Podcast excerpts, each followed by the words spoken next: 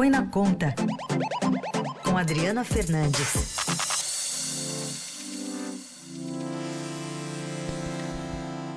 Oi, Adri, bom dia, tudo bem?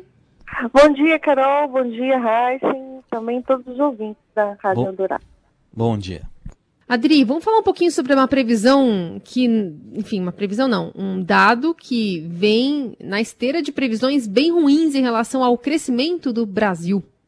Pois é, hoje é, aqui, hoje é considerada a super quarta. Saiu o resultado do PIB, do PIB de 2020, o PIB da pandemia, e também é a super quarta por conta da votação da PEC emergencial, que vai trazer o auxílio emergencial para os brasileiros mais vulneráveis, Carol. Bom, e a expectativa é de um tombo histórico, é isso que se espera, Adri? Olha, uma queda próxima de 4%. O ministro Paulo Guedes, inclusive, falou é, que poderia até ser menos de 4%. Essa é uma queda menor do que a gente estava esperando no início da pandemia. É, lembra, Heisen, que chegou a falar até num tombo de 10% do PIB, 9% do PIB brasileiro.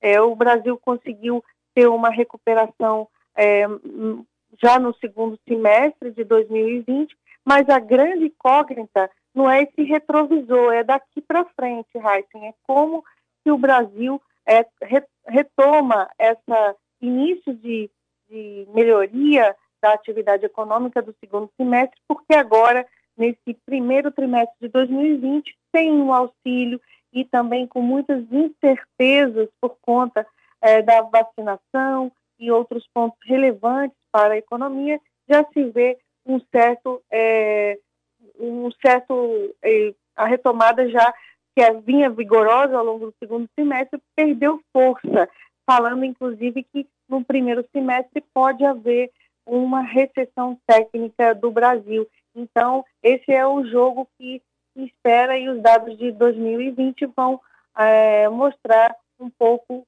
é, essa retomada que agora já perdeu força. Então, o Brasil vive esse momento difícil, não só por conta da pandemia, mas também da recuperação econômica.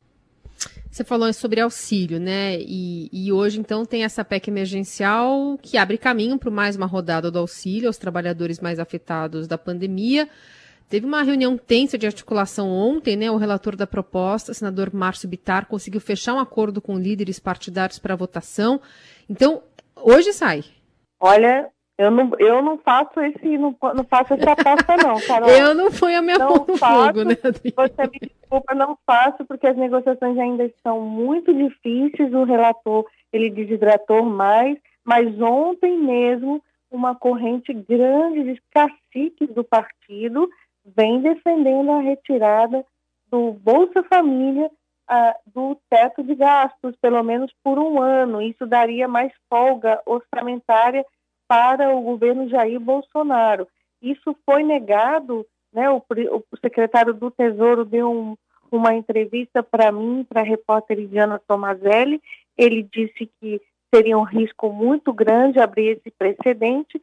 Depois recebeu um telefonema do senador Alessandro Vieira, que tem uma proposta e que não para retirar o teto, mas para tirar o teto de uma regra que está na PEC que impede o crescimento, é, que trava o crescimento dessas despesas, né?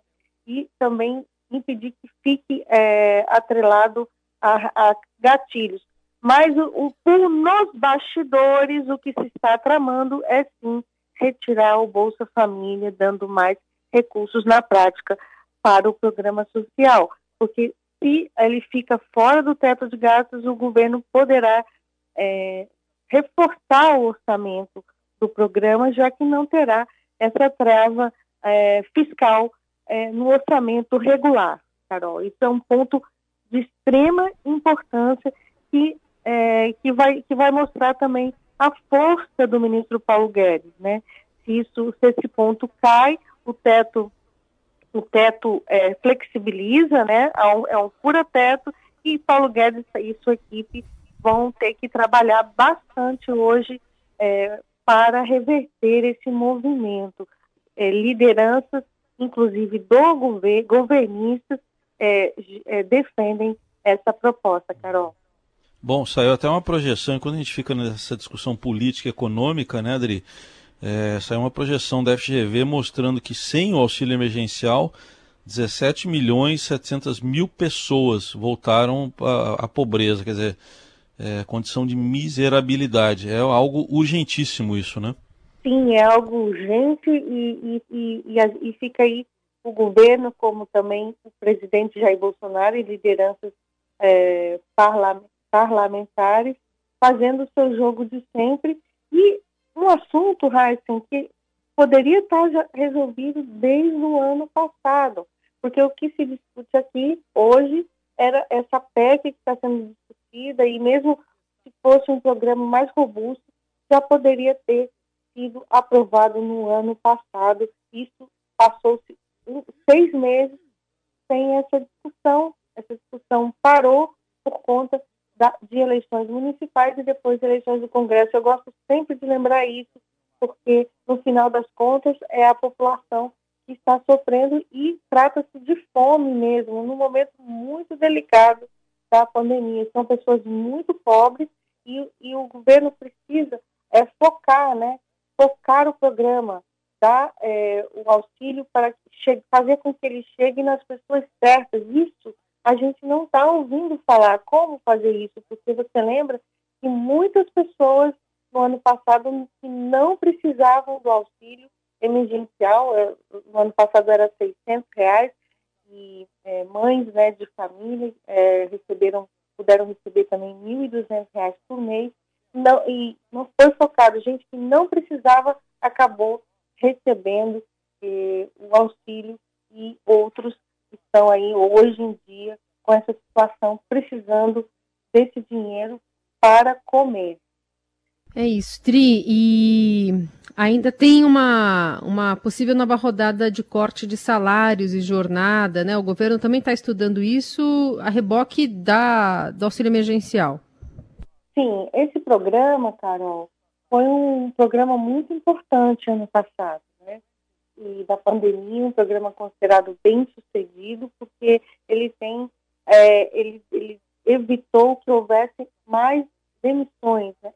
Então, só que ele custa caro também. Então, vai ter um mix é, de, de, de, de jornadas, são mais quatro meses, uma parte financiada com recursos do orçamento e a outra recursos do seguro-desemprego pago com o FAT, Fundo amparo ao trabalhador.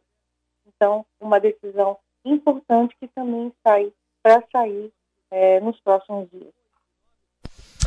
Essa é a Adriana Fernandes conosco aqui no Jornal Dourado. Adri, obrigada. Até sexta-feira. Até sexta, Carol e Heisen.